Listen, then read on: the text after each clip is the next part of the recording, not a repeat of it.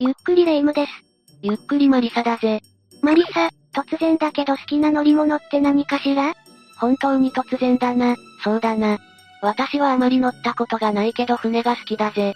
船に乗るときは必ず甲板に上がって直に波の揺れを楽しむようにしているんだ。船旅は非日常感も楽しめていいわよね。私は船酔いがきついから苦手だけれど。私はなんと言ってもバスが好きね。普段あまり乗らないから非日常感あるし、バスに乗って街並みを見てるのが好きだわ。バスも気をつけないと陽気もするが、まあ気持ちはわかるぜ。次はどんなバス停でどんな人が乗ってくるのか？とかがすごくワクワクするのよね。そのワクワク感はわかるぜ。ただ果たして乗ってくるのは全部人間かな？どういうことかしら？バス停の中には、絶対に止まってはいけないバス停、もあるんだぜ。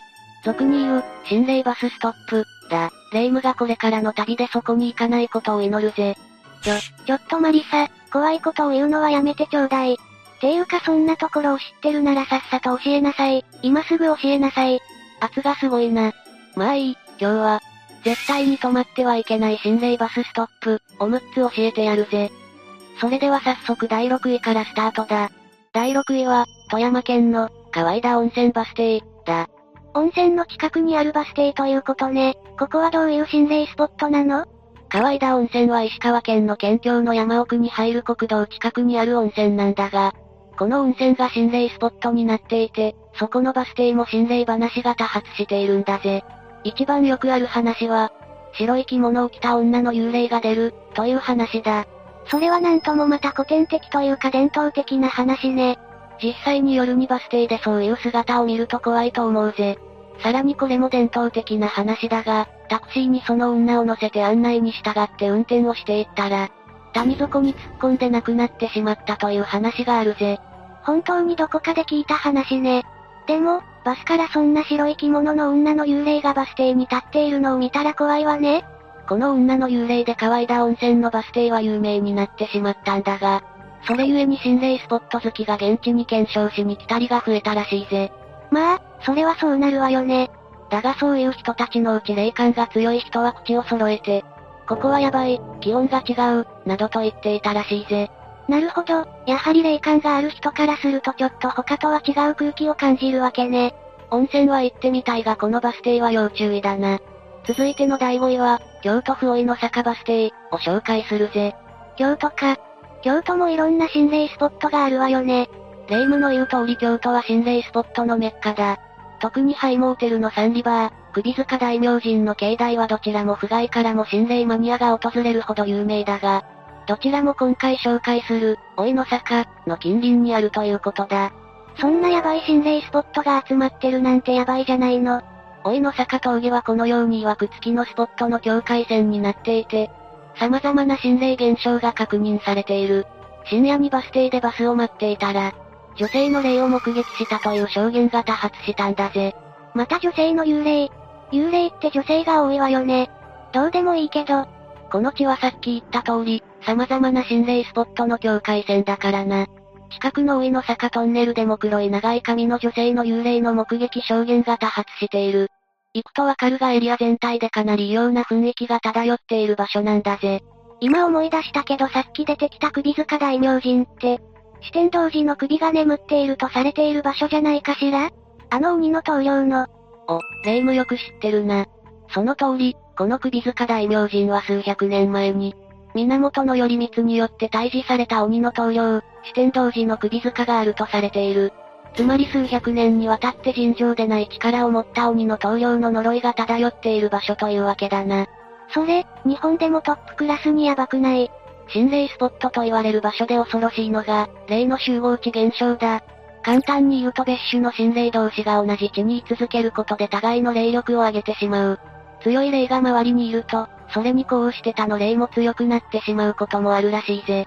ってことはこの地の霊は首塚大明神の霊の力でさらに強くなっているってこと可能性はあるぜ。そのくらいのポテンシャルを秘めた霊、そしてエリアだ。まあこのバス停では降りないのが無難だろうな。続いての第4位は、兵庫県の兜山バス停、だ。この兜山はレジャースポットとして有名だが、同時に心霊スポットとしても非常に有名なんだぜ。どんな心霊スポットなのかしら？この兜山自体が曰く月の地で、呪われた地とも言われているんだ。その理由として第一に、地震で命を絶ってしまう人が非常に多いんだぜ。樹海みたいなスポットってことね。悲しいわ。兜山に、兜山墓園というバス停なんだがその近くに公衆トイレがある。そのトイレの鏡には、命の電話の案内が書かれているんだぜ。本当に樹海みたいね。それで思い直してくれる人がいるといいのだけど。付近に公衆電話が未だに設置されているのは、そこから親族や命の電話に電話して思い直してほしい。という意味も込められているというぜ。付近は森林が生い茂っていて湿原もあり、自ら命を絶つのにうってつけな条件が揃っているんだ。その、兜山墓園、っていうのが第4位のバス停なのねいや、実は違うんだぜ。今回紹介するのは、北山貯水池のバス停、だ。え、さっきのところと違うの？この北山貯水池が特にヤバい。すぐ近くに五階家っていう池があるんだがここで昔女児が一人溺れて命を亡くした。さらに、五階家の小さな滝近くのトイレでは子供が刺されて命を亡くしている。さらに、兜山キャンプ場のトイレでも二人の若者が亡くなっている。ちょっと、ちょっと待って。理解が追いつかないわ。なんでそんな事件が一箇所で立て続けに起きてるのよ。それだけじゃない。さっき言った兜山湿原では女性が襲われて命を奪われた事件もあるし、園児二人が貯水槽で溺れて亡くなってしまう有名な兜山事件も付近で起きている。そしてさっき言った通り、この兜山エリア全体が巨大な自決のメッカだ。とにかく、驚くほど大量の人たちがここで凄惨な亡くなり方をしているんだ。本当に怖いわ。それは確かに、命の電話、も設置されるわよね。ていうか、心が弱い人が行ったらそれだけで取り込まれてしまいそうよ。それらの中心地が北山貯水池のバス停なんだぜ。さっき紹介した、例の集合地、という観点で言ったら、ここまでの集合地になっているバス停もそうないだろうな。霊感の強い人はバスに乗っていた時、絶対にここでは降りたくない、といった人もいるらしいぜ。今の話を聞いていたら私もとても降りたくはなくなったわ。第3位は、福岡県の山上ダムのバス停、だぜ。さっきの兜山はすごかったけど、ダムというのもなんか嫌な予感がするわね。ご名答、結論から言うとこのダムも自決が多いんだ。ダムに身投げする人が多いのかしら、なんとか生き延びてほしいものだわ。そしてこのダムのバス停ではバスを待ち続ける幽霊が多数目撃されている。よく見られるのは若い女性の霊なんだが、他にも老婆の霊や男性の霊も目撃証言がある。それって、みんな自決してしまった人たちの霊ってこと？どうだかな？さっきの兜山じゃないが、めったに人や車も通らない山奥の場所だから、他に何か別の事件に巻き込まれて人知れず、なんて霊もいるかもしれないよな。目撃例としては、バスからバス停を見るとそれらの霊がじーっと立っていたという証言が多い。しかも恨めしそうに、羨ましそうに、こっちを見ていたというんだぜ。なんだか、もしかしたら何か訴えたいことがあるのかもしれないわね。ああ、そのような証言は他にもあって、ある時夜に星を見たいと思って若者グループが車でこのバス停近くを通りがかったんだが、その中にひときわ霊感の強い男がいたらしいんだ。その男は後部座席に座っていたはずなのに、バス停で誰かに肩を引っ張られた感覚があったらしいぜ。肩を引っ張る。まるでバス停に引き込んでしまおうとしているようね。霊感の強い人間は、霊を寄せつけることもあるからな。自身の存在をアピールしたり、何かを訴えたかったのかもしれない。様々な事件や自決が相次いで起きているダムだとすると、互いに呼応し合って霊全体の力も上がっているかもしれないわね。それらの霊は何か自身のことを伝えたくてこのバスストップから離れられない可能性が高い。霊感の強い人間は行くと引き込まれる可能性が高いぜ。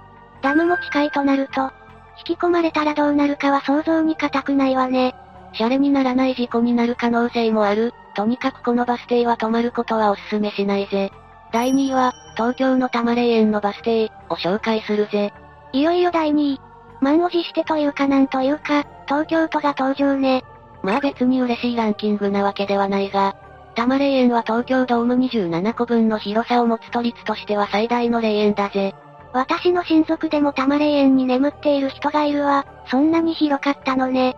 ということで当然バス停もあるわけだが、ここでは様々な心霊現象が報告されているんだ。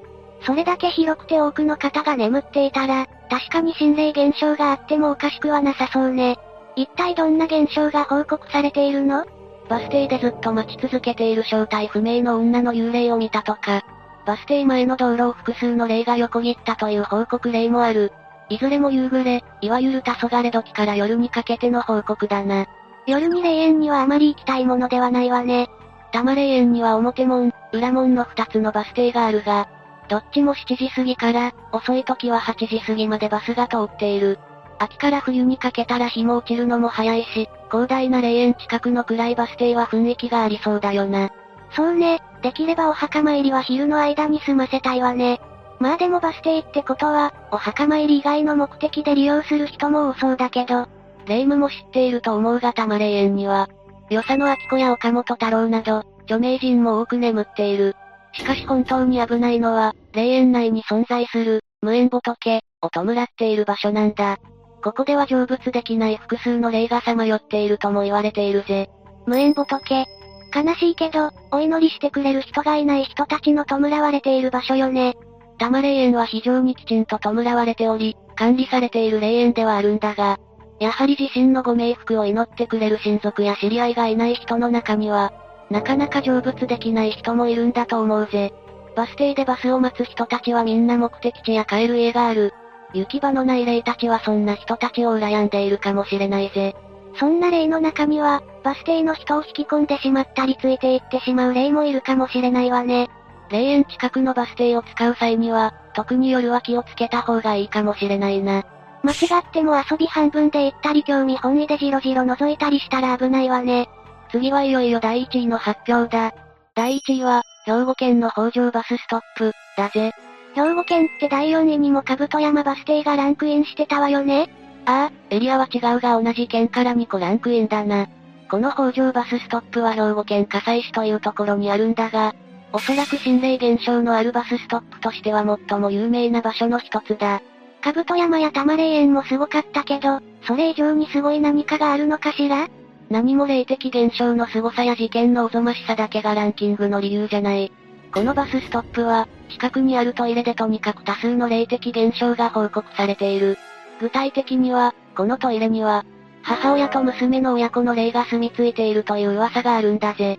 親子の霊？どんな心霊現象が起きているの？このバス停に止まったらトイレの方から親子のすすり泣く声が聞こえたりとか、トイレを利用したら扉をトントンと叩く音が聞こえたりとか、霊感の強い人間はバス停に止まっただけで、誰かに肩を掴まれたり引っ張られる感覚があったりして、気持ち悪くなってしまう事例も多いらしいぜ。その母娘は相当すごく何かの思いを持っている、伝えたがっているということね。何か過去にあったのかしら？そんな強い思いを持ってしまうような事件に巻き込まれたとか、具体的な事件などは報告されていないから何かが起きたかとかは分かっていないぜ。ただ、霊夢の言う通りその母娘の思いが強すぎるのかとにかく体験の報告が多いのと、この北条バスストップ近隣の雰囲気もとても夜には訪れたくない雰囲気になっていて、多くの心霊マニアやオカルト好き、インフルエンサーも訪れる屈指の心霊バスストップになっている。まあとはいえ、私は面白半分でとても行きたくないと思っているぜ。特に夜はな。そうね。何があったか不明とはいえ、それだけの目撃例があるのであれば、その母娘は何かしらのことを訴えたくてそこに居続けているのだろうし、半端な気持ちで行かない方がいいわね。早く成仏してくれればいいのだけれど、バス停ということで生きている人間の往来も多い。ましてやさっき言った通りオカルトマニアのような人たちも多く来るし、無念の思いを抱えた霊たちを刺激する要素が揃ってしまっているんだよな。このバス停を使う際には、できるだけ夜は避けて、かつあまり視線を向けたり長く立ち止まらない方がいいと思うぜ。バスストップ近くのトイレもできれば使わずに我慢した方が良さそうね。知名度、心霊現象の多発さ、もろもろ踏まえてこの北条バスストップが1位だぜ。ということで今日は恐怖の心霊バスストップを6つ紹介したぜ。いろんな場所のバス停が紹介されたわね。どこも怖くて、できれば降りたくはないと思ったわ。